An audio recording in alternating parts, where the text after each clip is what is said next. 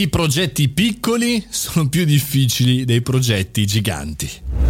Buongiorno e bentornati al caffettino, sono Mario Moroni e come ogni giorno alle 7.30 dal lunedì al venerdì mi trovate qui davanti alla macchinetta del caffè virtuale per parlare di una tematica. Oggi parliamo dei progetti piccoli e dei progetti giganti, quelli grandi, quelli difficilissimi, quelli complicati, perché c'è un elemento, il tempo, la razionalità e la gestione dei progetti che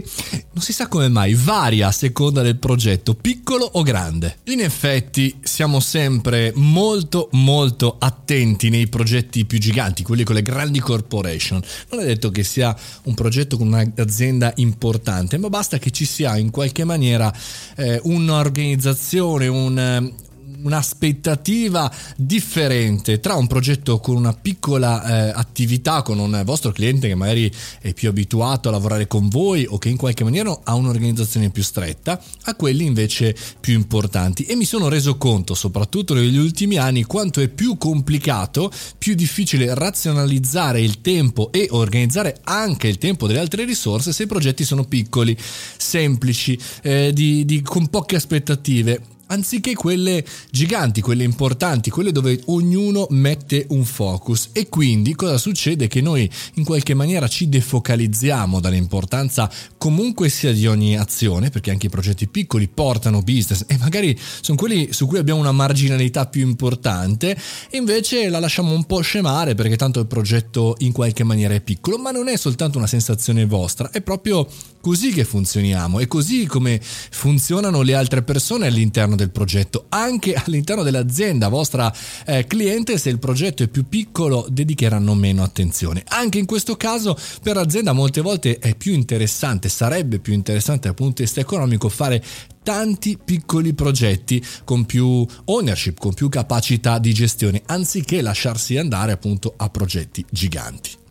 Come fare ad uscire da questa spirale? Basterebbe in realtà mettersi davanti esclusivamente a un fattore oggettivo, ovvero i numeri che noi mettiamo a disposizione nelle risorse finanziarie, nelle risorse economiche, ma anche nelle risorse di tempo e valutare tutti questi progetti in base alla totale oggettività che può darci il nostro lavoro. Abbiamo la fortuna di avere un sacco di aggeggi digitali, un sacco di reportistiche, piattaforme che ci danno indicazioni e vedrete che chiaramente i progetti piccoli sono molto insidiosi, sono molto più complicati e difficili perché anche le persone possono più entrare in profondità, invece nei progetti quelli giganteschi, diciamo i dettagli alla lunga tendono un po' a sfuggire di mano e quindi noi ci accontentiamo un po' di più del risultato finale. Quindi questo non vuol dire che dobbiamo fare solo progetti giganti o solo quelli piccolini ad alto valore e che dobbiamo in qualche maniera noi capire perché cosa siamo fatti, perché cosa siamo bravi e in qualche maniera organizzarli all'interno della nostra agenda. E con questo concludiamo anche il caffettino piccolo e grande di oggi. Mi raccomando, ragioniamo anche su questo perché il tempo è prezioso e non tornerà più indietro. Quindi saper scegliere i nostri progetti è essenziale per la nostra vita professionale, ma anche mentale.